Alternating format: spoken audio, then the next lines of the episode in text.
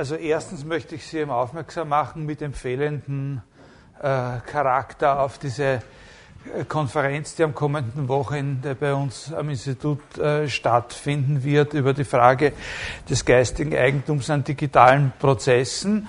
Das ist doch wirklich eine sehr, sehr interessante Angelegenheit, wo man gut sehen kann, was eben äh, interdisziplinäre Fragestellungen, in denen die Philosophie eine Bedeutung und eine Rolle hat, eigentlich sind. Nicht? Weil da hat es zu tun mit technischen, mit philosophischen, mit, äh, äh, mit rechtlichen Aspekten der Sache. Nicht zuletzt geht es ja da um, um, um, sehr, sehr wichtige ontologische Fragen auch eben. Was unterscheidet ein äh, was ist überhaupt der Unterschied zwischen einem Prozess und einem Programm? Was ist ein Programm im Verhältnis zu, äh, zu einem Text und dergleichen äh, Dinge? Also äh, das empfehle ich Ihnen sehr. Das andere, was ich sagen wollte, ist, dass ich eben jetzt am vergangenen Wochenende den Ansatz zu, einem, zu einer, so einer kleinen Zeit für diese Vorlesung äh, hier geschaffen habe.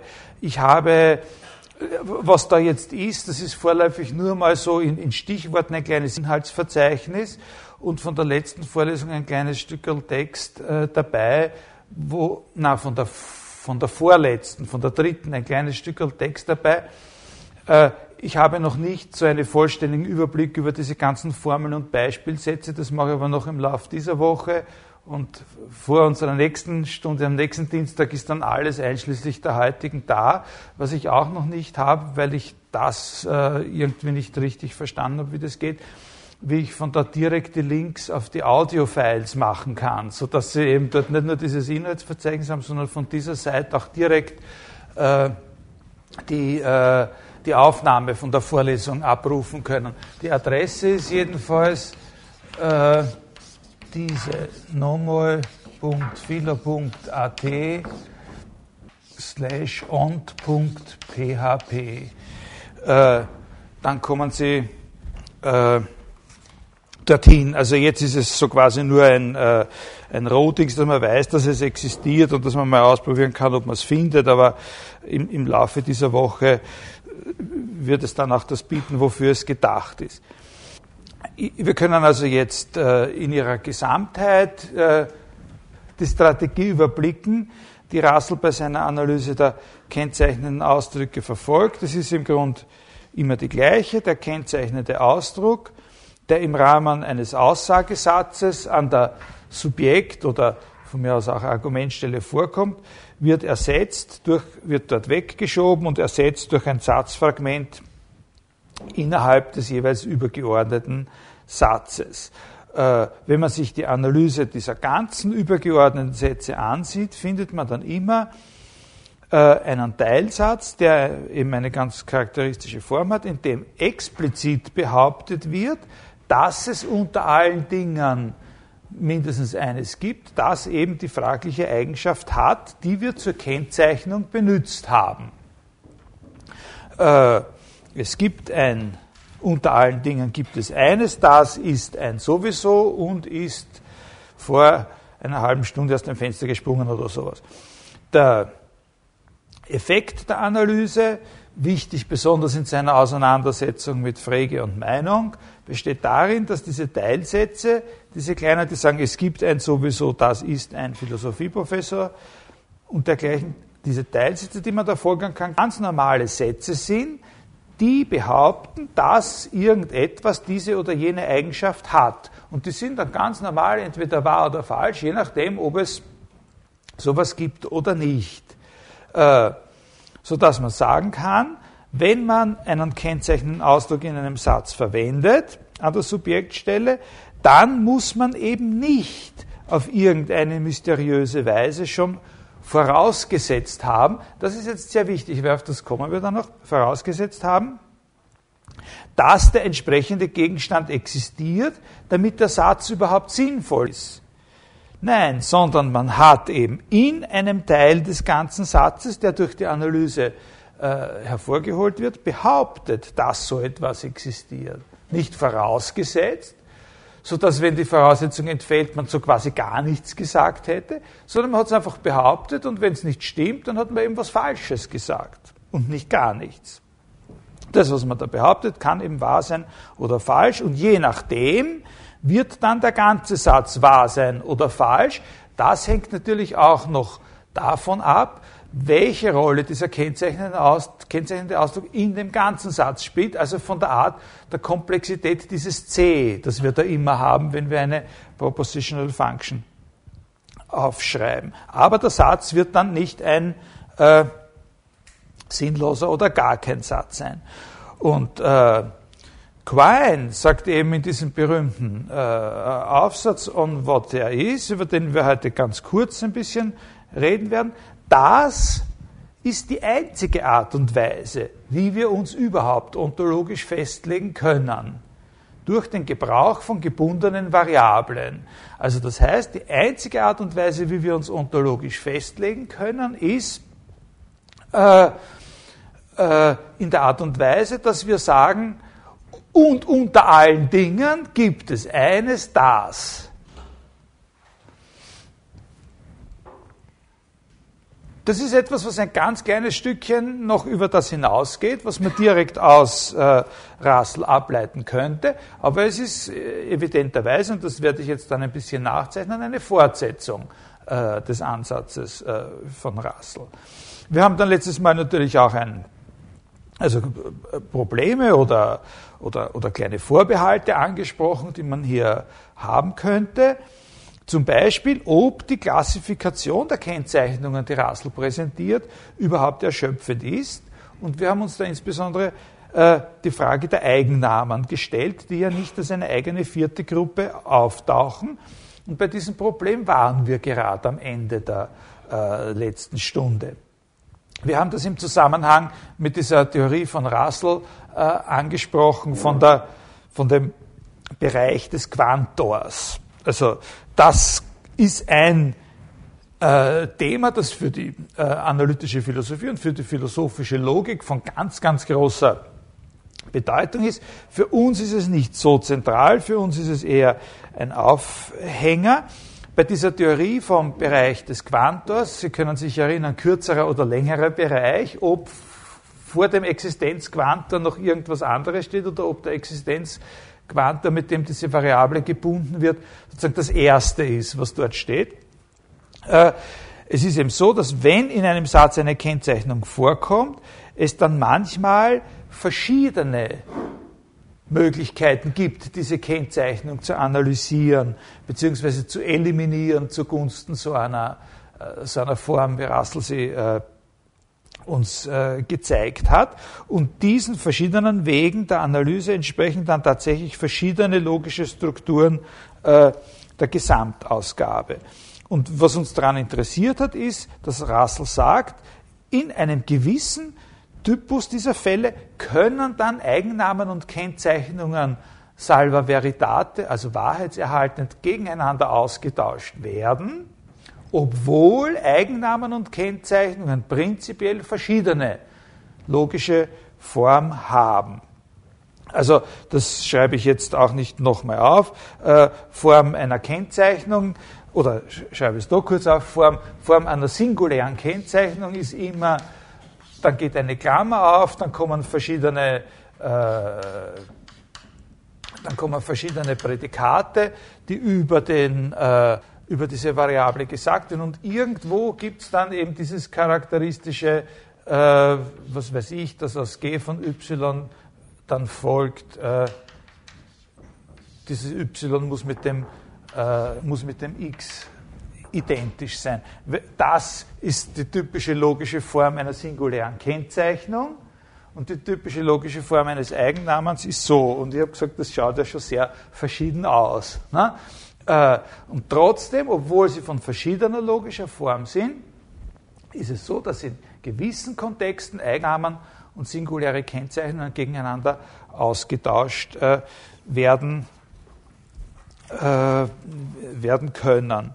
Äh, also, ein, ein, ein, wichtiger Punkt nochmal äh, zur Zusammenfassung. Erinnern wir uns, was, was damit zusammenhängt, erinnern wir uns, dass wir eben wenn wir so eine Propositional äh, Function haben, wie f von x, dass es dann eben, also was heißt zum Beispiel ist, äh, Vater oder ist es nicht so gut, ist, ist, ist, äh, ist groß oder sowas, äh, oder ist weiblich, dass es eben dann zwei Wege gibt, wie man daraus einen Satz machen kann. Das selber ist ja kein Satz. Ne? Zwei Wege, wie man daraus einen Satz machen kann. Eben durch Einsetzung haben wir gesehen, äh, eines Eigennamens oder durch äh, äh, Generalisierung. Es gibt etwas Weibliches.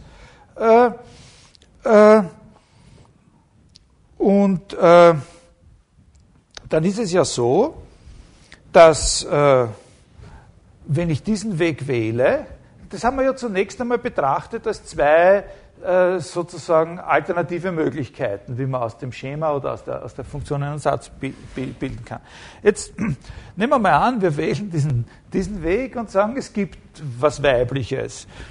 Und äh, oder, oder sagen wir, ist ein Dichter. Es gibt mindestens einen. Es gibt Dichter. Es, es gibt, und jetzt sagt einer, glaube ich nicht. Also wie bei den, wie bei den äh, äh, Schulz, wie heißen die, die, die, diese Zeichnungen von dem Schulz, die, äh, diese Comics mit der Lucy. Äh, die, die Peanuts, genau, die Lucy, die immer so ein bisschen äh, aggressiv, le leichte Tendenz, unsympathisch zu werden und so. Und, und, und auch mit dem anderen dann sagt, ah, du zahlst überhaupt nichts. Du, ich habe viele, viele Freunde. Und der sagt drauf, show me one. und äh, so kann ich sagen, es gibt, ne, Dichter hat das, show me one. Ich glaub's nicht. Solange du mir keinen zeigst, glaube ich das nicht. Wie machen wir das dann? Äh, interessante Frage. Wie machen, wie, wie reagieren wir dann?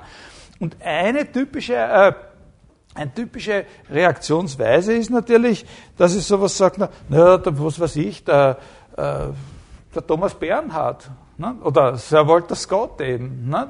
Äh, da sieht es so aus, wenn wir uns so eine Situation vergegenwärtigen, als würde doch eine gewisse Asymmetrie jetzt eintreten in der Sache, als wären das nicht nur sozusagen zwei alternative äh, sozusagen Möglichkeiten, einen Satz zu bilden, sondern als hätten diese beiden äh, Formen oder diese beiden Wege sozusagen innerlich, intrinsisch was miteinander zu tun. Dass sozusagen, wenn ich das beweisen soll, ich vielleicht nicht ausschließlich und mit totaler Notwendigkeit, aber doch mit einem gewissen Zug äh, sozusagen auf dieses Modell verwiesen bin. Es gibt einen, show me one. Dann sagt er, naja, den Walter Scott, der zum Beispiel. Ne?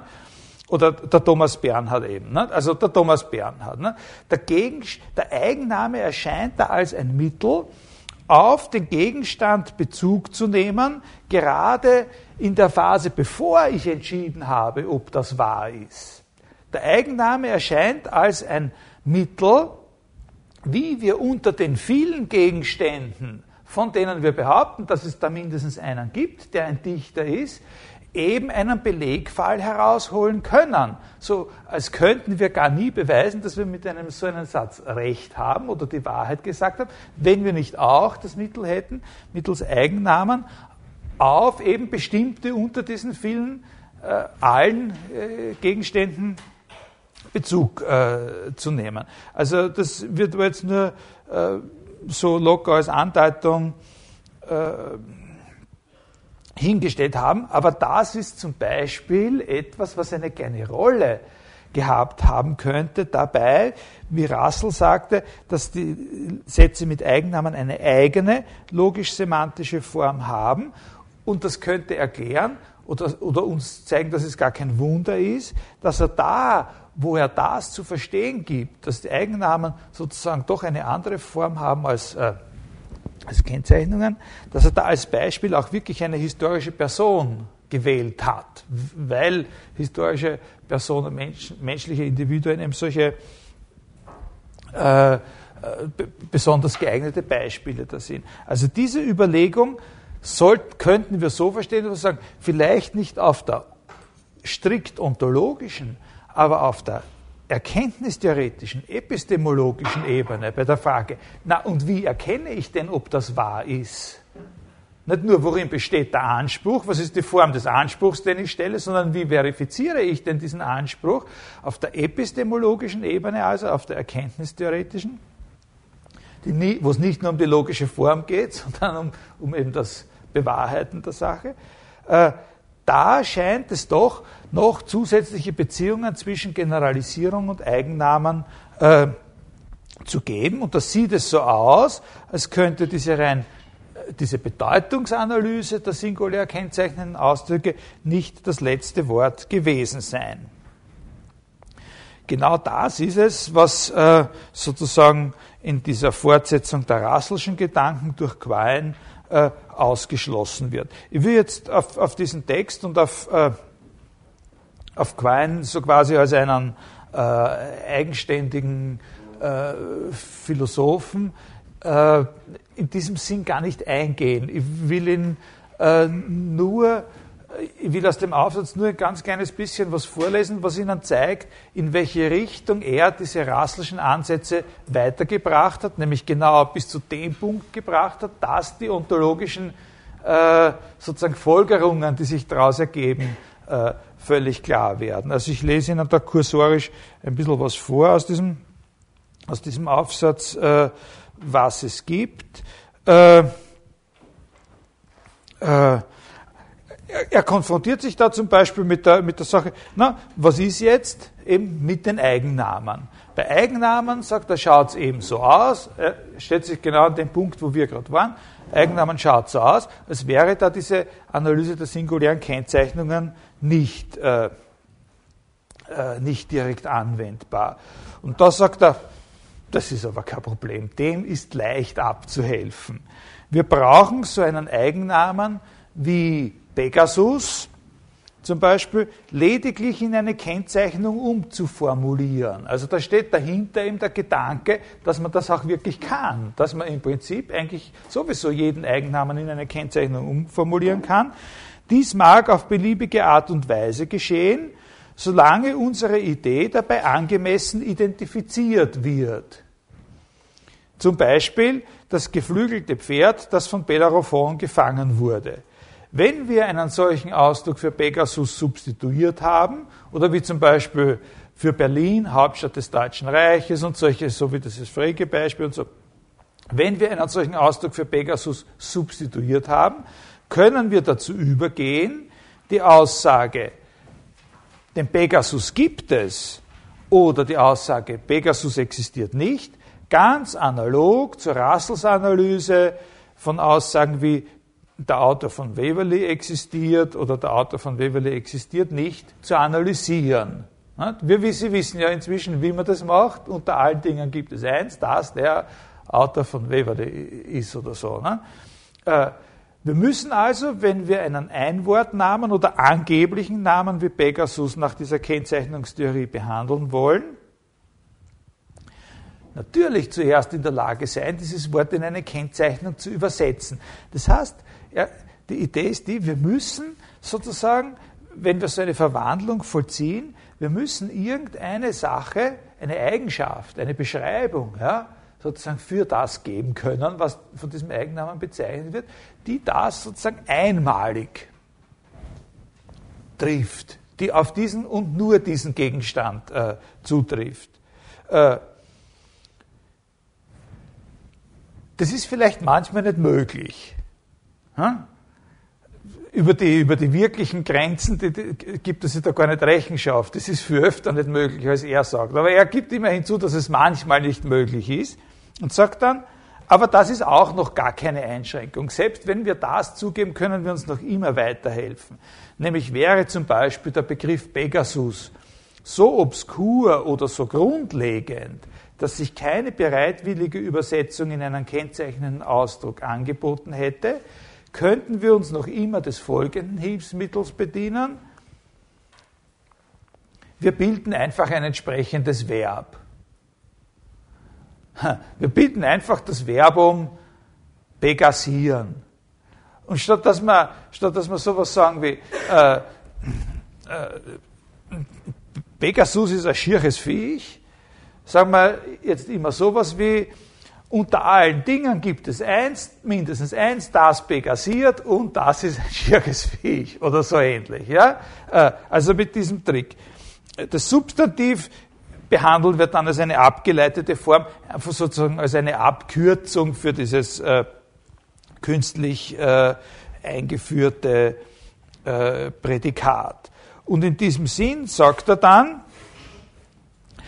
heißt sich ontologisch festlegen nichts anderes als eben die Variablen, die man, die man verwendet, mit diesen und nicht mit jenen anderen Prädikaten, die vielleicht auch möglich wären, auf einer grundlegenden Ebene zu binden. Also,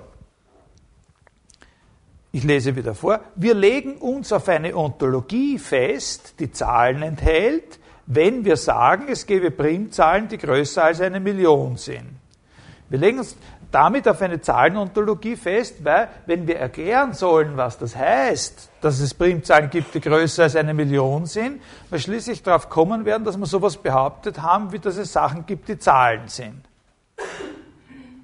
Weil wir sonst nicht erklären können, was Primzahlen sind. Ne? Dann haben wir uns damit haben wir uns auf eine Ontologie, da sieht man, was er unter einer Ontologie versteht. Also er versteht unter einer Ontologie offensichtlich die fundamentalen Prädikate, die, auf die wir immer zurückkommen müssen mit unseren, weiß ich wie komplizierten Sätzen, die eben in Sätzen vorkommen, in denen äh, äh, es so gebundene Variable gibt. Äh, wir legen uns auf eine Ontologie fest, die Zentauren enthält, wenn wir sagen, es gäbe Zentauren. Und wir legen uns auf eine Ontologie fest, die Pegasus enthält, wenn wir sagen, Pegasus gebe es. Doch wir legen uns nicht auf eine Ontologie fest, die Pegasus oder den Autor von Waverley oder die runde quadratische Kuppel auf dem Berkeley College enthält, wenn wir sagen, Pegasus oder den Autor von Waverley oder die fragliche Kuppel gebe es nicht. Ja, das ist das berühmte Problem von äh, äh, vom, äh, also was schon von Plato herrührt, ne? äh, dass wenn man sagt, den Pegasus gibt's nicht, dann einer kommen kann und sagt, von wem hast du eigentlich gesagt, dass es ihn nicht gibt? Na, vom Pegasus sagt er, aha, also den Pegasus gibt's ja doch, weil sonst hätte er von ihm nicht sagen können, dass es ihn nicht gibt. Ne? Und diesem, diesem, diesem Angriff sozusagen, äh, das, der, der, das ist die typische, da werden wir darauf heute noch kommen, hoffentlich, das ist die typische Voraussetzungsstrategie. Du könntest ja gar nicht, nichts, auch nicht einmal, dass es ihn nicht gibt, über ihn sagen, wenn du nicht schon vorausgesetzt hättest, dass es ihn gibt. Weil wenn es ihn nicht gibt, dann ist es ja eigentlich wurscht, dann hättest du eigentlich von allen anderen auch, was nicht gibt, sagen können, äh, äh, äh, dass es das nicht gibt, mit dem Wort Pegasus. Das ist eine Strategie, die bei Gottlob Frege eine gewisse Rolle spielt, dass sozusagen äh, äh, oder, oder einmal erwogen wird zumindest, dass solche Namen, die keinen Referenten haben, alle sozusagen für die alle derselbe Referent auf künstliche Weise substituiert wird, nämlich irgendwie äh, irgendwas, zum Beispiel das eine Objekt, das nicht mit sich selbst identisch ist oder irgend sowas weil man eben diese Falle stellen kann, dass man sagt, na, von wem hast du gesagt? Nicht? Und, und, dann ist das ja gar keine bestimmte Aussage. Das vermeidet Quine, indem man sagt, na, na, wir legen uns nicht auf irgendwas fest. Äh, wenn wir sagen, der existiert nicht, dann sagen wir einfach, dass unter allen Dingen, die es gibt, keines ist, auf das das Prädikat Pegasus zutrifft. Das war's. Und wollen Sie mir das bestreiten? Ich kaufe Ihnen diese Bestreitung nicht ab. Ich werde gegen Sie kämpfen, so lange, bis wir das Viecherl zeigen. Und die anderen werden alle mit mir übereinstimmen. Das sie in den Wald und suchen sie ihn, aber äh, kommen sie erst wieder zurück, wenn sie ihn, wenn sie ihn haben und damit ist man den ja dann endgültig, äh, endgültig los. Also wir legen uns auf eine Ontologie fest durch den Gebrauch die Festlegung auf eine Ontologie geschieht dadurch, dass wir in Sätzen dieser Form, und das sind alle Behauptungssätze, haben im Prinzip diese Form, darum heißt es auch kanonische Notation, äh, durch die Prädikate, die wir fundamental verwenden. Also unsere Festigung auf eine Ontologie geschieht durch die Prädikate, in die alle komplexeren Prädikate letztlich äh, äh, analysiert werden können. Äh, jetzt lese ich Ihnen noch eine Stelle vor, die, die sozusagen recht drastisch und, äh, und profiliert das zum Ausdruck bringt, worum es eigentlich geht. Tatsächlich, sagt er, sind Namen vollkommen irrelevant für die ontologische Frage, da, wie ich ja im Zusammenhang mit Pegasus gezeigt habe, Namen in Kennzeichnungen umgewandelt werden können. Das ist etwas, was Russell in dem Aufsatz on the Noting nicht behauptet hat, dass das möglich ist. Ne? Das ist ein wichtiger Punkt. Er hat nur gesagt, in manchen Kontexten können sie gegeneinander ausgetauscht werden. Russell hat zu anderen Zeiten andere Standpunkte vertreten, aber damals war er nicht dieser Ansicht, die Quine hier vertritt, nämlich, dass man umstandslos letztlich alle Namen in Kennzeichnungen umwandeln kann. Also da man das kann und Russell gezeigt hat, dass zweitens die Kennzeichnungen eliminiert werden können. Alles, was wir mittels Namen sagen können, kann auch in einer Sprache ausgedrückt werden, die überhaupt keine Namen verwendet. Als Entität angesehen zu werden, das heißt als etwas angesehen zu werden, was es gibt, und das ist ja wirklich jetzt schon eine zentrale Frage der Ontologie, heißt schlicht und einfach, als Wert einer Variablen angesehen zu werden. In der Begrifflichkeit nicht der Logik, sondern der traditionellen Grammatik heißt das ungefähr so viel wie sein, sein Weihrauch heißt, Weihrauch wieder weg, im Referenzbereich eines Pronomens zu sein. Kurz steigt Weihrauch auf, dann ist er wieder weg. Sein ist keine Sache für Weihrauch. Äh, also da wird diese Russellsche Theorie abgedichtet. Das ist natürlich sehr, sehr ungerecht jetzt gegenüber und sehr überzeichnet gegenüber dem Quine. Da gibt es ja, ich sage auch noch weiter ein bisschen was über ihn, äh, aber aber, aber das ist sozusagen die Linie, auf der aus der äh, eigentlich äh, sprachanalytischen Theorie von Russell dann sowas wie eine ontologische gemacht äh, werden kann. Äh, natürlich bleiben auch da noch Fragen offen. Also es bleiben auch hier, diese Abdichtung ist nicht von der Art, äh, äh, dass überhaupt nichts, dass überhaupt nichts mehr problematisiert werden könnte. Es gibt schon eine Menge Dinge, die er selbst auch äh, problematisiert, aber für die er halt jeweils gewisse Lösungen äh, anbietet. Zum Beispiel, äh, was los ist, wenn wir, wenn wir so einen, einen Eigennamen durch eine Kennzeichnung ersetzen und sich äh, das habe ich ja gesagt, das heißt immer, dass wir eine Eigenschaft finden, die diesem, diesem fraglichen Objekt sozusagen exklusiv zukommt. Was ist dann, wenn sich irgendwie, wenn wir sowas, wenn sich sowas eingespielt hat, also wie zum Beispiel eben Scott und der äh, Autor von Waverley oder, oder Aristoteles und der Lehrer Alexanders des Großen und so weiter. Was ist, wenn sich dann irgendwann mal herausstellt, dass das nicht zutrifft, dass diese Eigenschaft nicht zutrifft auf dieses Objekt?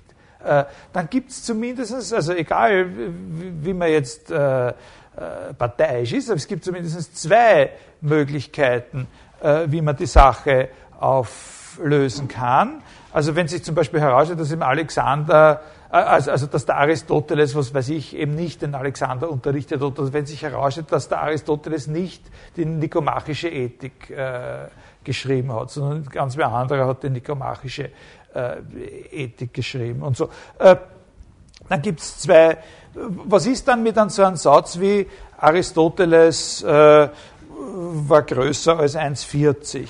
Äh, äh, hast es dann, wer die nikomachische Ethik geschrieben hat, egal wer immer das gewesen sein mag, war größer als 1,40? Oder soll man das so auflösen, dass man sagt, Aristoteles, egal ob er jetzt die nikomachische Ethik geschrieben hat oder nicht, war größer als 1,40. Das sind natürlich, das sind sehr, sehr große äh, Probleme, äh, die äh, wir jetzt nicht unmittelbar weiter verfolgen und wo ich auch nicht sicher bin, ob wir überhaupt über diese äh, Probleme ausführlich noch, äh, noch sprechen werden in der Vorlesung. Eine andere Sache, die da noch immer ein bisschen in der Luft äh, liegt, ist das, was ich heute schon kurz angesprochen habe, die Frage, ob nicht, wenn man zumindest ein bisschen aus der, aus der Perspektive der Erkenntnistheorie, wie bewahrheitet man denn eigentlich äh, Sätze, also wenn man aus dieser Perspektive die Sache betrachtet, ob nicht dann doch äh, sozusagen wieder eine, eine selbstständige und nicht so ohne weiteres ersetzbare Funktion der Eigennamen auftaucht. Oder das, wenn man sich vorstellt, dass man sie ersetzt, man das nicht mit einem Mittel tun muss, das uns erst recht wieder vor dieselbe Art von Problemen stellt. Wie macht man es denn, wenn ein so ein Existenzsatz bestritten wird, dass man ihn äh, bewahrheitet? Ich sage, es gibt Dichter, der andere sagt, es gibt keinen. Ich sage, naja, also zum Beispiel da sowieso. Äh, und, und der sagt, naja, das ist Eigenname. Aber wie, macht, wie will man denn überhaupt so ein Individuum präsentieren, von dem dann diskutiert wird, ob es die Eigenschaft hat? Wie präsentiert man denn die Einzelnen von diesen alle Gegenstände, sodass man dann diskutieren kann, äh, äh ob es jetzt darunter eins gibt, dass er Dichter ist, oder ob es in Wirklichkeit gar keine Dichter ist. Also eben zum Beispiel, also um, um ein anderes äh, Beispiel, wo das eben in der Literatur schon äh, in die richtige Fassung gebracht wurde, beim Kotan immer. Nicht? Also wo der, bei, bei Major Kotan, der, der, der kommt irgendwo hin äh, und, und, äh, und, und zieht seine Marken raus und der Gegenüber sagt erschreckt, oh je, grüß Gott, Herr Inspektor, und daraufhin sagt der Inspektor gibt's keinen. Ne? Und jetzt kann er sagen, oh ja, oh ja.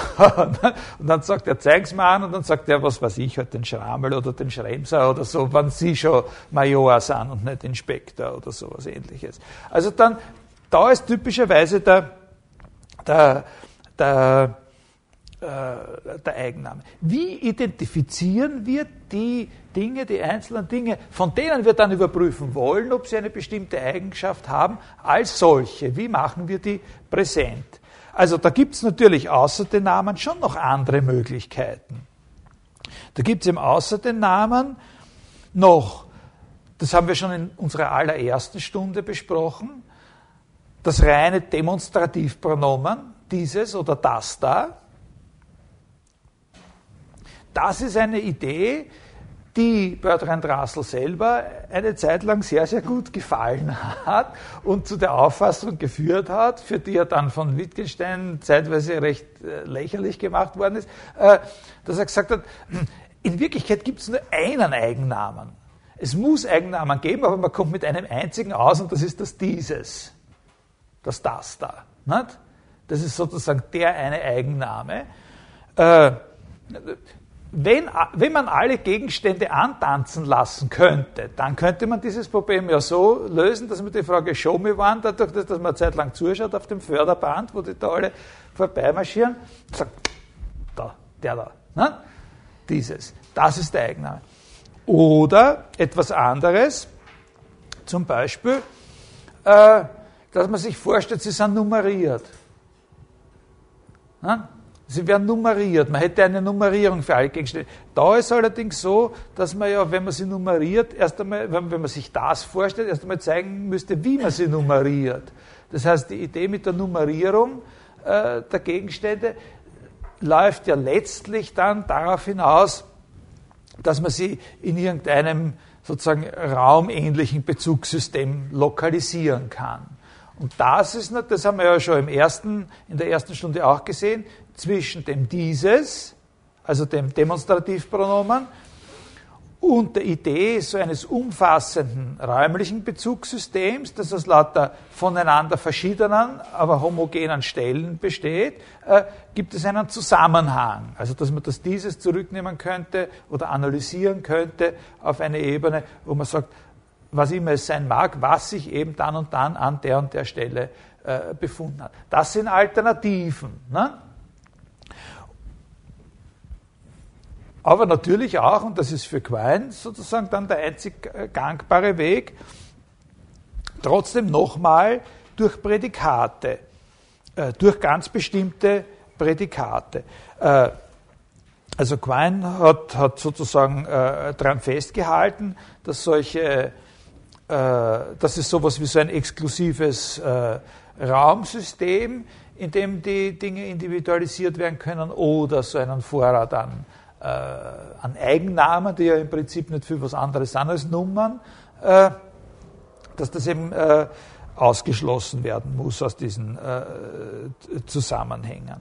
Also das Wichtige, die Generalitätsforderung. Jeder Bezug auf Einzelnes ist eben nicht genuin ein Bezug auf Einzelnes, das als solches gegeben werde, sondern jeder Bezug auf Einzelnes funktioniert über die generelle Ebene mit, diesem, äh, mit dieser Identitätsklausel. Und wenn etwas anderes die Eigenschaft hat, dann ist es mit dem einen äh, identisch. Bei der Russell-Quine-Theorie kommt eigentlich heraus, und das ist eben die, weitgehende, die weitestgehende ontologische Konsequenz, die sie beinhaltet, äh, dass alle Dinge, über deren Existenz oder Beschaffenheit wir Aussagen machen, im Prinzip eben von derselben Art sind.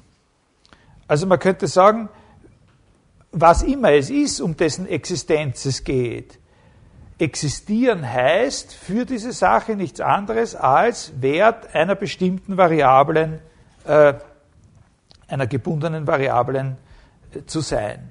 Äh, auf der anderen, also das heißt, dass sozusagen für alle Dinge zu existieren dasselbe heißt, nämlich Wert einer äh, gebundenen Variablen zu sein, und heißt zugleich, dass es, wenn wir das einmal sozusagen geschluckt haben, so viele verschiedene Arten von Dingen gibt, wie es verschiedene Prädikate gibt, die erfüllt sind oder zumindest grundlegende Prädikate in unserer Sprache, die erfüllt sind. Und alle diese Dinge sind dann sozusagen gleichberechtigte Individuen. Vom logischen Standpunkt gibt es zwischen ihnen keine Bevorzugung. Wir werden eben jetzt heute und dann in den nächsten Stunden äh, zwei verschiedene, mit verschiedener Ausführlichkeit, zwei verschiedene philosophische Ansätze kennenlernen, die genau dagegen opponieren, dass es sozusagen vom logischen äh, Standpunkt äh, zwischen verschiedenen Individuen keine Bevorzugung geben kann. Es ist ganz wichtig zu sehen, dass das bei Quine, das ist jetzt einer der wenigen Punkte, wo wir auf ihn selber eingehen, äh, durchaus die Möglichkeit mit einschließt, dass so ein Individuum äh, ein Einzelgegenstand oder auch ein Universale sein kann. Es kommt nur darauf an, dass es nicht sozusagen dasselbe, dass, dass ich nicht dasselbe Zeichen einmal als Prädikat und dann als äh, sozusagen Individuenvariable verwende. In einem konkreten Satz muss dieser Unterschied immer äh, gewahrt bleiben. Mit der Verwendung eines Prädikats lege ich mich nur darauf fest, dass ein Individuum bestimmter Art existiert, nicht auf die Existenz des Prädikats als solchen. Das muss immer auseinandergehalten werden. Obwohl das nicht heißt, dass es nicht auch sozusagen in unserer Ontologie Dinge geben könnte, die sozusagen universalen Charakter haben. Also sowas wie eben die Weiße oder die äh, sogenannte Pferdheit oder irgend sowas. Das ist gar nicht logisch, gar nicht äh, ausgeschlossen. Es muss nur immer äh, innerhalb ein und das, daraus, dass ich äh, das Prädikat ist ein Pferd verwende, äh, kann allein noch nicht gefolgert werden, dass es sowas wie Pferdheit äh, gibt. Auch dafür werden wir eine alternative Theorie oder werden wir mehrere alternative Theorien äh, kennenlernen. ich möchte jetzt abschließend noch, noch äh, doch ein ganz kleines bisschen sozusagen charakterisieren, äh, was was bei ihm dann Ontologie heißt. Wir haben ja jetzt eigentlich nur äh, den strukturellen Kern dieser Vorstellung. Und ein ganz ein kleines bisschen sage ich noch dazu, was, äh, was das dann insgesamt für, ein, äh, für einen Eindruck macht. Äh, wie nimmt man eben Bezug auf einzelne Individuen, wenn es darum geht, äh, so einen Satz wie es gibt Dichter, äh, zu bewahrheiten. Quine sagt, eben wieder nur auf dieselbe Art und Weise. Eben wieder nur auf genau dieselbe Art und Weise, eben nicht mittels eines Eigennamens und nicht mittels äh, Lokalisierung in irgendwie einem ausgezeichneten, exklusiven Gesamtsystem von, von Stellen, wieder nur durch Verwendung irgendeines Prädikats. Äh, wenn man sagt, äh, äh, na, aber da muss doch einer dann sagen können, das da oder weil wenn ein Prädikat, dann kann ich ja wieder sagen, ne, äh, irgendwelche äh, Menschen, die Gedichte schreiben oder Menschen, die Romane schreiben oder sowas, ne, äh, zum Beispiel. Und dann, dann kann ich sagen, kann ich ja wieder dieselbe Frage stellen. Ne? Nein, glaube ich nicht. Es gibt keinen, äh, der Romane schreibt und so weiter. Und dann äh, zeigen wir an. Und dann sagt er, naja, also ich würde jetzt nicht direkt anzeigen, weil ich habe kein Mittel zur Verfügung, wie ich direkt auf ein einzelnes Individuum Bezug nehmen kann. Denken wir einmal an Menschen, die äh, eine gewisse Schulbildung haben und ihrer Sprache besonders gut mächtig sind, sagt er wieder, na, gibt's nicht, zeigen, und so immer weiter zurück und zurück und zurück. Und der andere sagt, na, weißt nicht endlich dich von dieser Quälerei erlösen und sagen, na, der da zum Beispiel.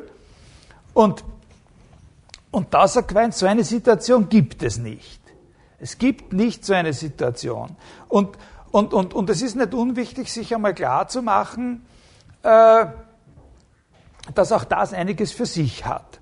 Äh, dass auch das eine gewisse Plausibilität hat, nämlich insofern er uns äh, darauf stößt oder uns, äh, uns bewusst macht, dass es ja doch sehr, sehr fraglich ist, ob man sich überhaupt jemals gewissermaßen, gewissermaßen auf nackte, eigenschaftslose, sozusagen nur als Individuum existierende Einzeldinge beziehen könnte, die durch gar keine Eigenschaft bestimmt oder herausgehoben sind, die ihnen zugleich auch nicht zukommen könnte.